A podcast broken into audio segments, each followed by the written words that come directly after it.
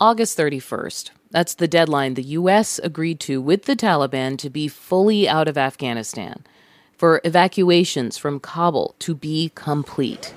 Uh, I think it's possible, but I think it's uh, very unlikely. On Monday, House Intelligence Committee Chair Adam Schiff and other lawmakers received a classified briefing on the situation in Afghanistan. Afterwards, the California Democrat told reporters there were probably too many people to evacuate by the deadline. Too many Americans, too many Afghans trying to get special immigrant visas, too many others who would be threatened by the Taliban if they stayed. And I'm certainly of the view that we maintain a military presence as long as it's necessary to get all U.S. persons out uh, and to meet our moral and ethical obligation to our Afghan partners. Any American who wants to come home, we will get you home. That was President Biden last week. As of Tuesday afternoon, according to the White House, the U.S. is on pace to complete operations by August 31st. They're also making contingency plans in case that doesn't happen. Speaking last week, Biden said the evacuations being carried out were dangerous, and their success isn't guaranteed for everyone. I cannot promise what the final outcome will be, or what it will be that it will be without risk of loss. But as Commander in Chief, I can assure you that I will mobilize every resource necessary. Consider this more than a week after Afghanistan fell to the Taliban, the U.S. and its allies are still scrambling to get as many people out as quickly as possible, and they're running out of time. From NPR, I'm Audie Cornish. It's Tuesday, August 24th. This message comes from NPR sponsor Audible. Chasing Ghislaine is a new investigative podcast series from executive producer James Patterson and hosted by veteran journalist Vicky Ward, who has been covering the Jeffrey Epstein saga for nearly 20 years. Epstein's story intertwines with the disgraced heiress Ghislaine Maxwell, Epstein's ex lover, former employee, and alleged co conspirator. Chasing Ghislaine is available exclusively on Audible. To start listening, go to audible.com slash chasing. Maddie Sofia here, host of Shortwave, the daily science podcast from NPR. Listen for new discoveries, everyday mysteries, and the science behind the headlines, all in about 10 minutes every weekday. It's a great addition to your daily listening, whether you're a science nerd or, you know, just a little science curious. Subscribe now to Shortwave from NPR. It's Consider This from NPR. We should say there's nothing special about August 31st. It's just the deadline that President Joe Biden set, and the Taliban is holding him to it. Are there any circumstances under which you would agree to extending that date? At a Taliban press conference Tuesday, with the translation aired on the BBC, a spokesman said they would not agree to any extension and that they're beginning to restrict access to the Kabul airport for Afghans. We want them to evacuate all foreign uh, nationals by the 31st of August. And we are not in favor of uh, uh, allowing Afghans uh, to leave. But in the days before that press conference, many did leave, and fast. On Tuesday, the White House said in a single 24 hour period, from Monday to Tuesday, more than 21,000 people were evacuated. And that was a combination of Americans, Afghans, and others traveling on U.S. and coalition aircraft. Still, there are consequences to moving fast. Video published over the weekend by the Washington Post shows a crowded airport hangar in Doha, where many Afghan evacuees have been sent. The man recording the video and one other describe dirty conditions, intense heat, two hour waits to use the bathroom, crowds so thick that they have to step over people sleeping on the floor. Look at this crowd, one of the men says. And there are more coming.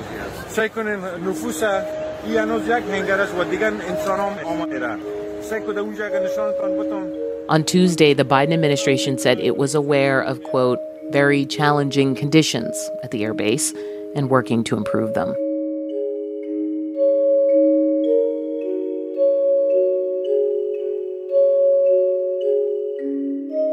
In Doha, Afghan evacuees are undergoing security and health screenings. After that, they'll be transported to other countries, including the U.S., where resettlement agencies are scrambling to prepare. NPR's Martin Kaste reports on that effort in the Seattle area. It's one of the main destinations for Afghan evacuees. The government contracts out the work of resettling refugees to nonprofits, many of them with religious ties. One example is World Relief, whose Seattle director is Chitra Hanstad. It's what I call beautiful chaos because we have the joyous job of welcoming folks. She says her office used to welcome about 19 people to the Seattle area per month. Now they can see that many arrivals in one day. Complicating matters is the fact that her agency is understaffed after the slower pace of arrivals during the Trump years. They're now rushing to hire more staff and to find volunteers with logistics experience. Hanstad says retired military people could be especially helpful. And of course, they need to find homes. Even on my street, I've got I've got my neighbor mobilizing my street to find extra bedrooms and mother in law units and things like that. Another one of her neighbors happens by and assures her that he's thinking about it. In the meantime, World Relief and other agencies rely heavily on churches. In the Bible, you find all these commandments and requirements from God to take care of the foreigner, the immigrant. So we really believe in that. Kenneth Martinez moved here from Mexico 10 years ago to work for Microsoft. He and his wife, Adriana Suarez, live in the suburbs on a Spielberg esque cul de sac, and now they have a newly arrived Afghan family in their spare bedroom. There's a mother, father, two little kids, and a baby on the way. Speaking out on the back deck to avoid disturbing her guests, Suarez says as an immigrant, she can imagine the family's culture shock. They were asking for Afghan food, so I'm pretty sure that they're trying to find food to feel like they're at home, especially for their kids. She says all the family found to buy at their local supermarket was bread, but they did find a local Afghan restaurant for their first day. The agency says these cultural problems can get better once the refugees connect with other Afghans who live in the area. Also, refugees tend to be in a hurry to get out and find a job. The real problem, though, especially in a place like Seattle, is housing. Ali arrived in Seattle just a few days ago. From Kabul, we went to Qatar just for a few hours, then from Qatar to Washington, D.C., and uh, from Washington, D.C., uh, here. He worked with the U.S. military and fears Taliban retaliation against his relatives back home, so we're using only his first name. Just yesterday, Ali, his wife, and their toddler moved into a tiny post war house in Seattle's Ballard neighborhood, a house that volunteers have spruced up with new paint and furniture. Welcome. Wow. Thank, Thank you, you, very much from yeah. all of you. Thank you. Yeah. The volunteers included picture books and a rocking horse for the baby, but the boy's eyes go straight to the rubber ball. He had the same in Kabul, but yeah, we left it. Wow. This house is scheduled to be torn down next spring to make way for new apartments. But until then, the developer, F.A. Johnson, says the little house can be a free landing place for arriving Afghans while they search for more permanent homes. It's a help, but it's not nearly enough given the wave of people who are on their way.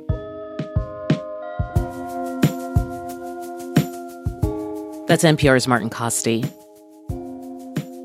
Now, the withdrawal of U.S. forces from Afghanistan was set in motion by former President Trump.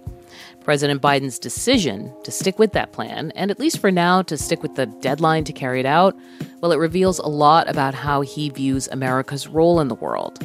And for more on that, we're going to hear from NPR political correspondent Asma Khalid.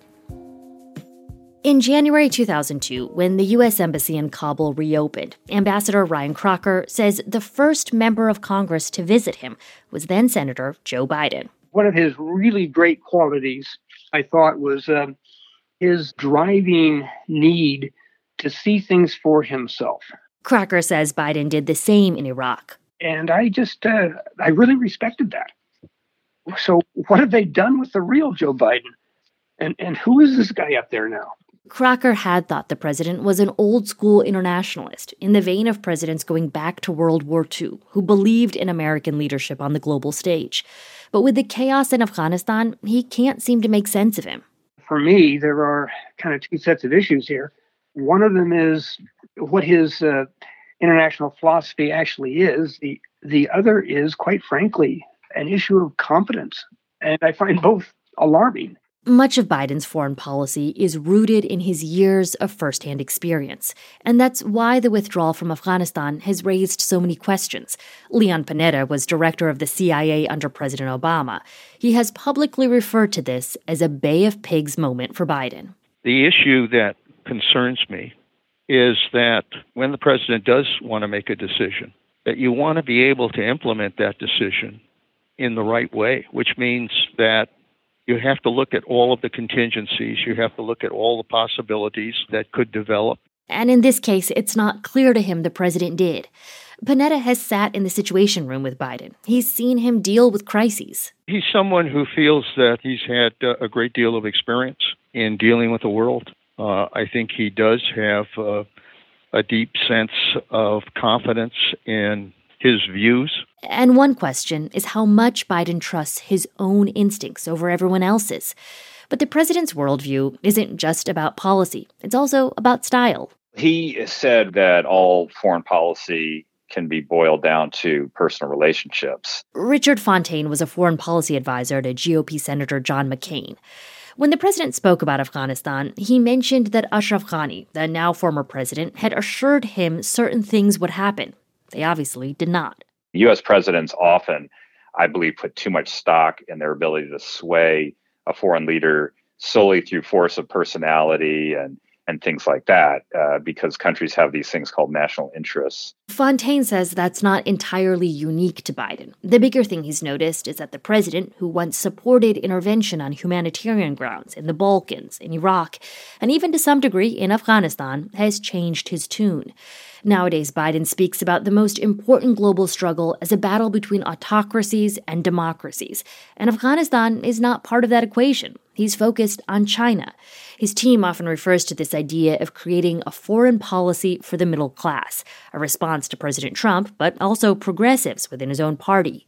Matt Duss is a foreign policy advisor to Vermont Senator Bernie Sanders. I think there's a recognition that so much of the way that foreign policy was talked about and made in Washington had become completely detached from the kind of lived experiences of Americans. And so Biden, like Trump, made a commitment to end the forever wars. It meant pulling back in some places, even as Biden promised to re engage with the world. And that sends a risky message to some.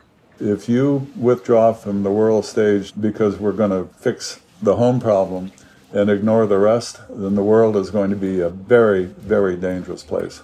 General Jim Jones served as Obama's national security advisor. For the last half of the 20th century, we figured out how to do it both ways. But Biden seems to be making the calculation that in the 21st century, Americans want to see nation building at home, not overseas. NPR political correspondent Asma Khalid. It's Consider This from NPR. I'm Audie Cornish.